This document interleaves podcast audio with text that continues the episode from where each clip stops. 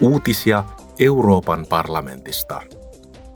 Aluekehitysvaliokunnan valtuuskunta on vierailulla EUn pohjoisimmalla alueella Suomen Lapissa.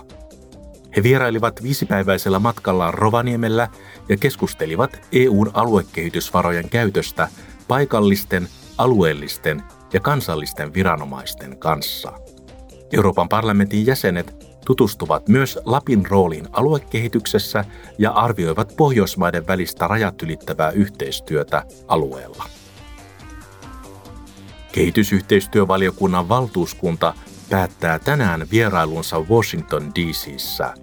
Vierailun tarkoituksena on keskustella Saharan eteläpuolisen Afrikan ja muiden kehitysmaiden kriiseistä Yhdysvaltojen sekä kansainvälisen valuuttarahaston, Maailmanpankin kansalaisyhteiskunnan järjestöjen ja ajatushautomoiden kanssa.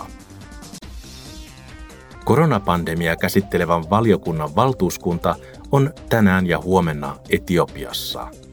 Euroopan parlamentin jäsenet vaihtavat näkemyksiä Afrikan unionin, Afrikan tautien torjunta- ja ehkäisykeskuksen, maailman terveysjärjestön ja punaisen ristin edustajien kanssa. Uutiset toimitti Euroopan parlamentti. University.